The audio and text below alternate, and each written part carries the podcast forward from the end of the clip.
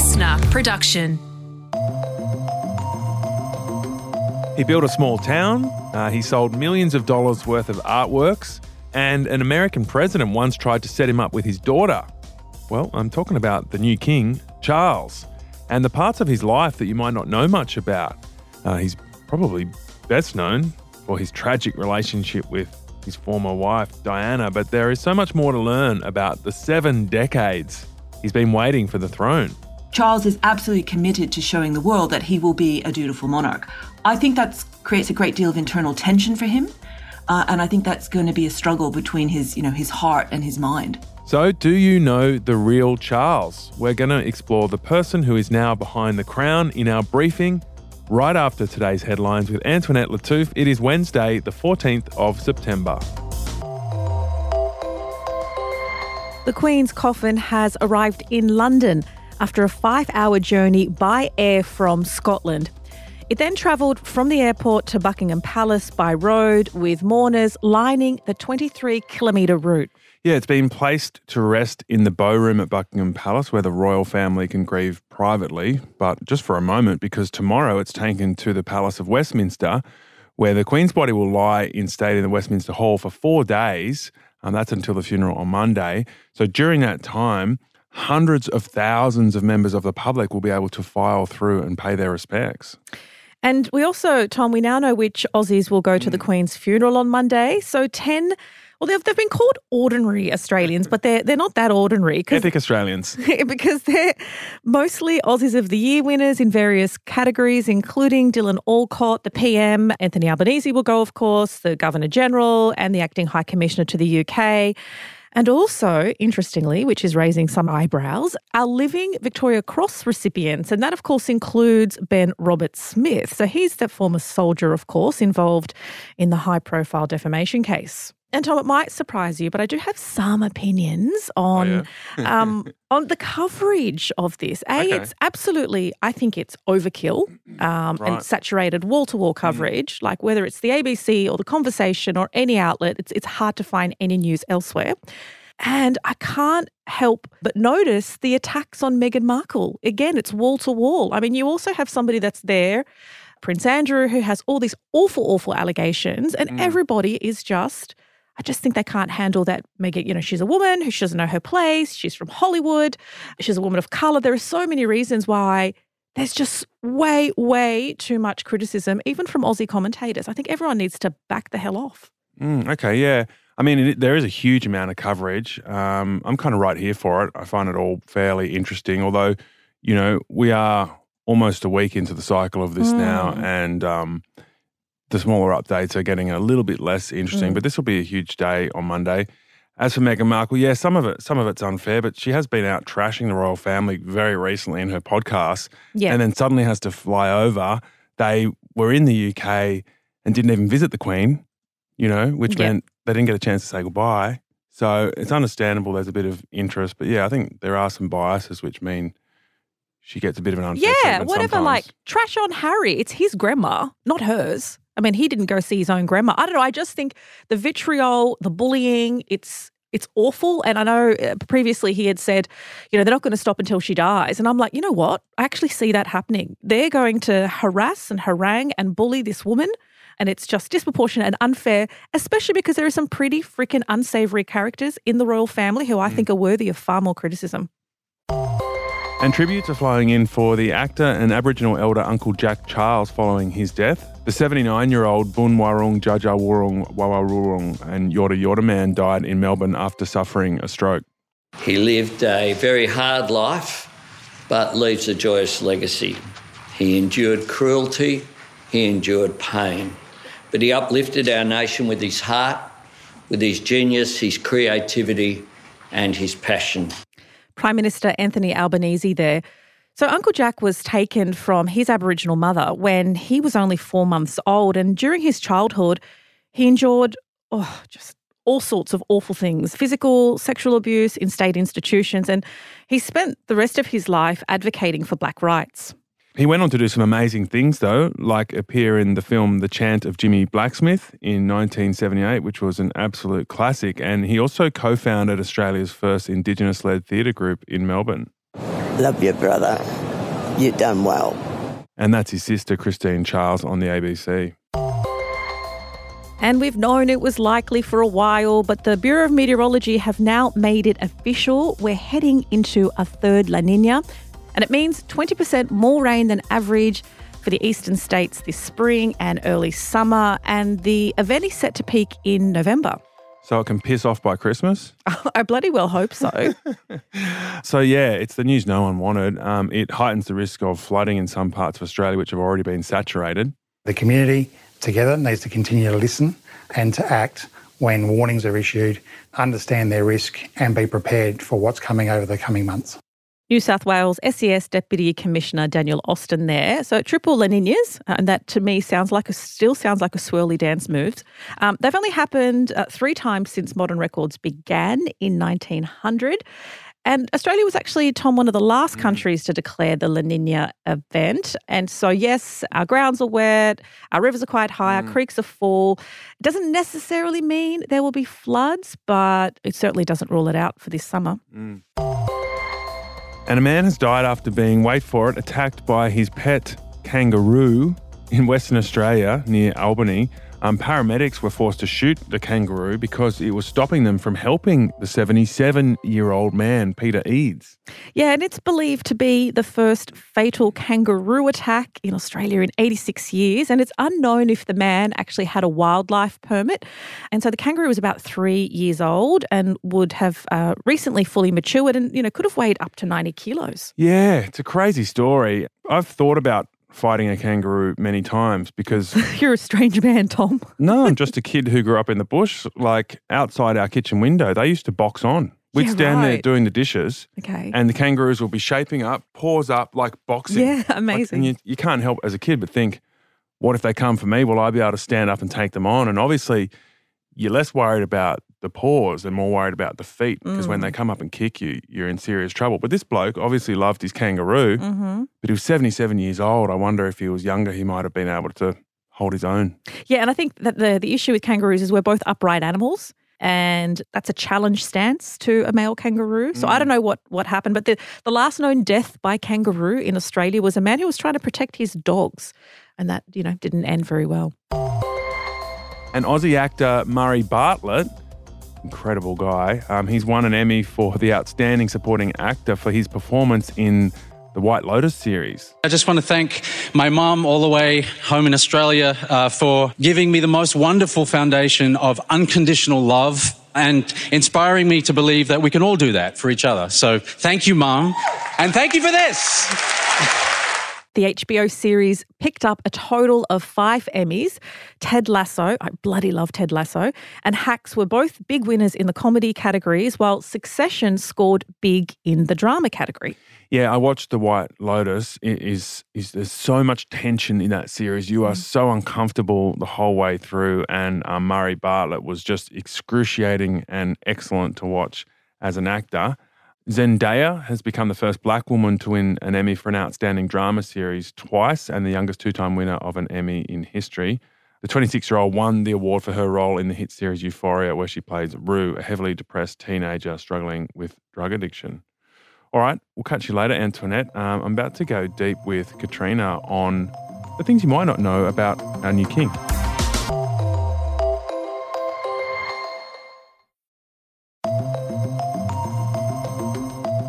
All right, now to our briefing topic on the things you didn't know about King Charles. Our exploration, Katrina Blowers, of the person under the crown. Yeah, so our new king has had to live a really full life before taking on his biggest role. I mean, God, you got to feel for him. He's had to wait until the age of 73. Most people are kicking back, uh, you know, mm. eating biscuits and watching Netflix or whatever at that age. But now he's taking on the biggest role of his life as king. And he has been preparing for this his whole life. Yeah, um, there are many things that I think we in Australia don't know about those 73 years of Charles's life. We got a bit of a snapshot in The Crown. We're going to back check a little bit of that and I guess, you know, look into some other things that we may not know about so much. Uh, we're doing that with Dr. Cindy McCreery. She's a historian with the University of Sydney and an expert in the history of the royal family. How different is King Charles to other royals who've come before him? Look, Charles, I think, is a very distinct individual, and we've seen that already. Um, he's a more emotional monarch than certainly his mother and other monarchs. And I think what we're going to see is a much more personal style of monarchy, by which I mean, I think we're going to see Charles interacting in a more individual way, a more personal, uh, human way with members of the public. We already saw that with that, that lady giving Charles a kiss. I don't think anyone would have dared to do that with his predecessor. But I think too, Charles is, as his first speech indicated, a monarch who has very strong feelings. And I think that we will see him express that in a way that we're not used to seeing a British monarch doing. Yeah, that was actually the way he was portrayed in, in The Crown. And I wanted to sort of, I guess, check the, the perceptions that that fictional series gave of him versus reality. He, he comes off as very emotionally sensitive, um, that he doesn't really fit with that cold, tougher, stoic side of his parents, um, that he was forced out of his true passions of theatre, university life, his love for Camilla, and sort of pushed into the straitjacket of, of royal life. Obviously, some of the scenes in that series are completely fictional, but overall, was that a fair portrayal of who he really is? My sense, and not having met Charles, but my sense is that yes, that he is a deeply emotional individual and that he has, as many other royal figures, and I would include his mother in this, that they have felt torn between their duty and their own individual interests and, and passions. Uh, but I think Charles in particular has felt stretched. As you say, he's got a wide range of interests. You know, he's very interested in art, in music, in modern architecture. Uh, and I think that he has felt quite constrained. And the other thing that's, of course, distinctive about Charles is unlike his mother, or indeed any previous British monarch, he's had the longest apprenticeship ever. He's waited 70 years to take the throne. And in that time, he's, of course, had to be trained in that role. But that has, of course, precluded him from pursuing, as you say, all of his passions and interests. Charles is absolutely committed to showing the world that he will be a dutiful monarch. I think that creates a great deal of internal tension for him. Uh, and I think that's going to be a struggle between his, you know, his heart and his mind. A lot is made about the fact that uh, Charles studied in Australia. So in 1966, a 17 year old then Prince Charles did two terms of schooling in Victoria at uh, Timbertop at Geelong Grammar.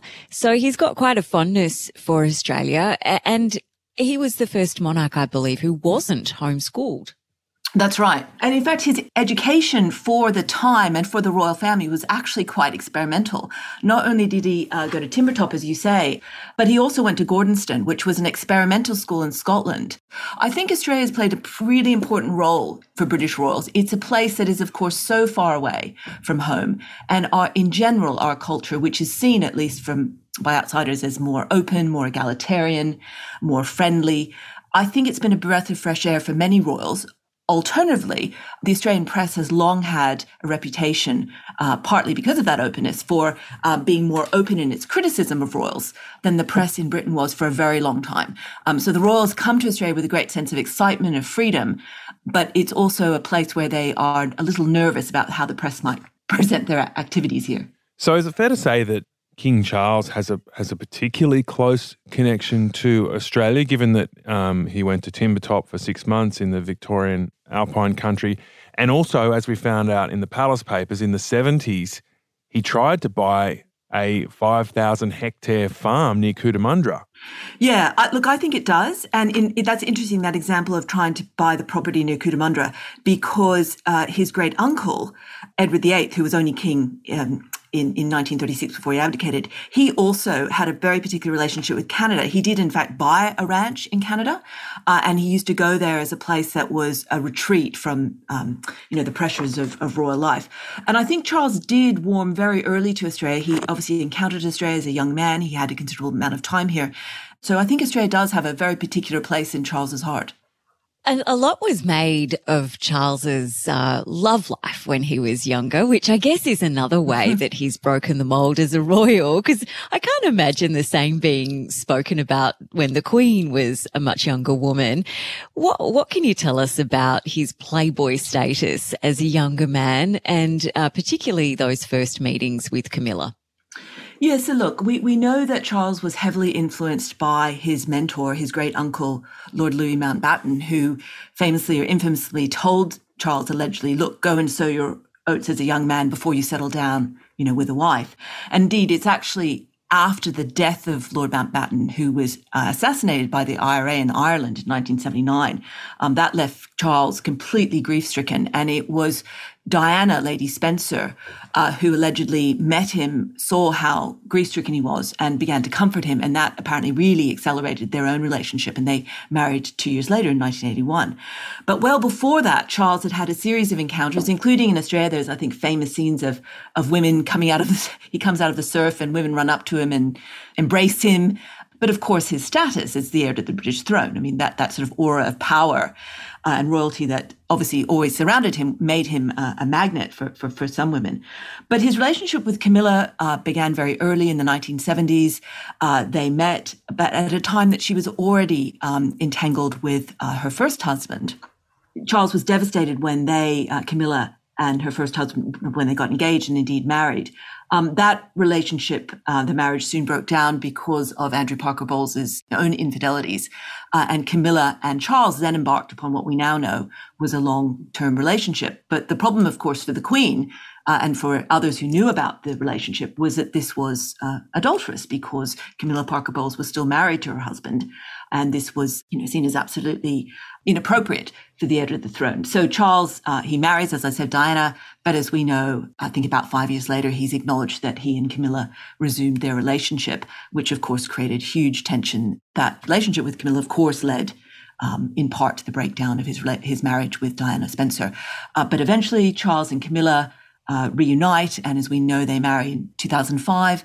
Um, and since that time, I say Camilla has really worked extremely hard to be recognized as a dutiful wife and a great support for Charles. And I think we've seen that uh, in action uh, in her presence next to Charles throughout most of the ceremonies he's been involved with since he was proclaimed king.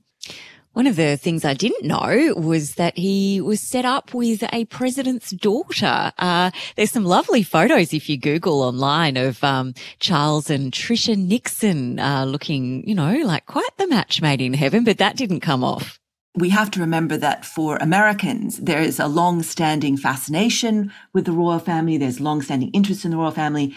Just the, the kind of the political consequences of a, a U.S. president's daughter, you know, potentially marrying the, the heir to the British throne would not have been seen in the Republic of the USA as something that was really something that could be encouraged.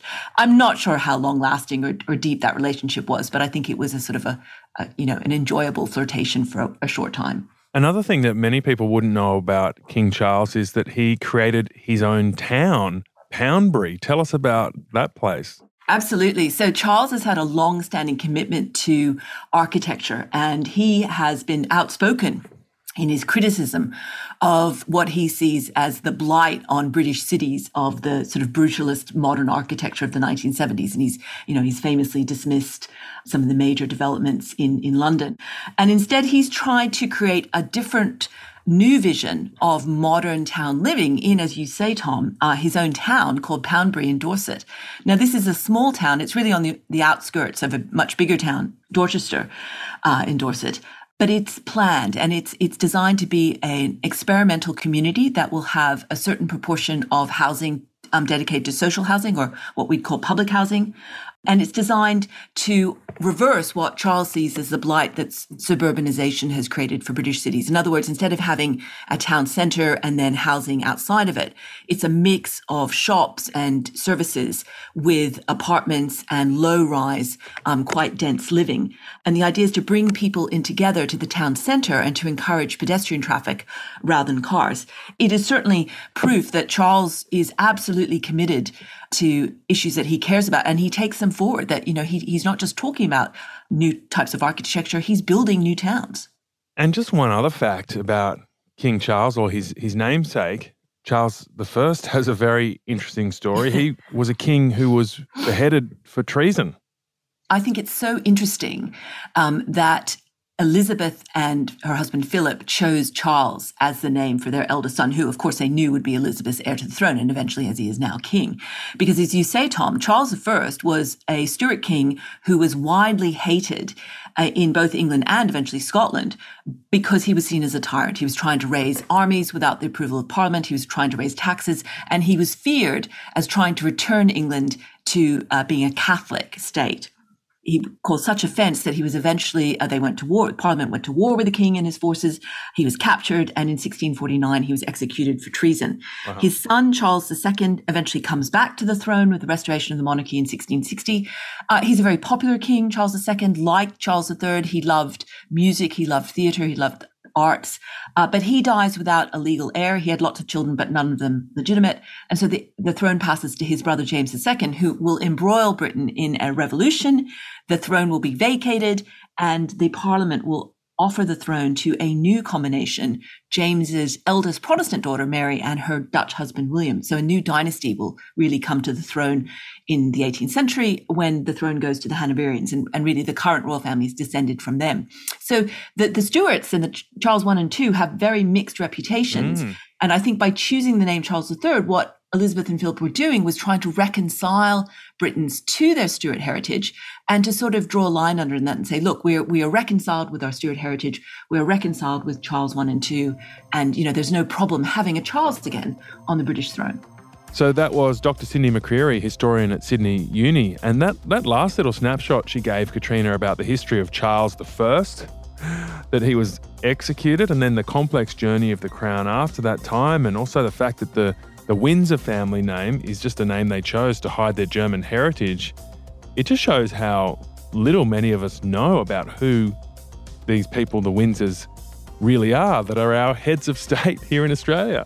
Yeah, and I guess you've got to realise that there's been so much media reporting of the royals in, in recent history, but that's a fairly new phenomenon. There's an incredible article in the New Yorker that I dived into, which you can Google, which goes into this and um, how the royal family isn't really all that apolitical. So if you want to learn more about that, I suggest you look that up. But yeah, it, it's certainly a lot of it has been buried, and mm. this kind of mystique, this magical mystique, has been created around the royals.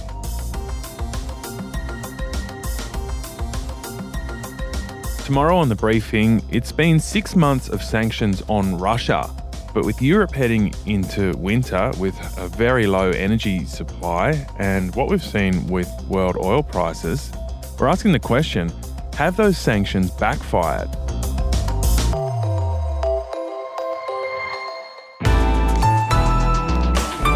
Listener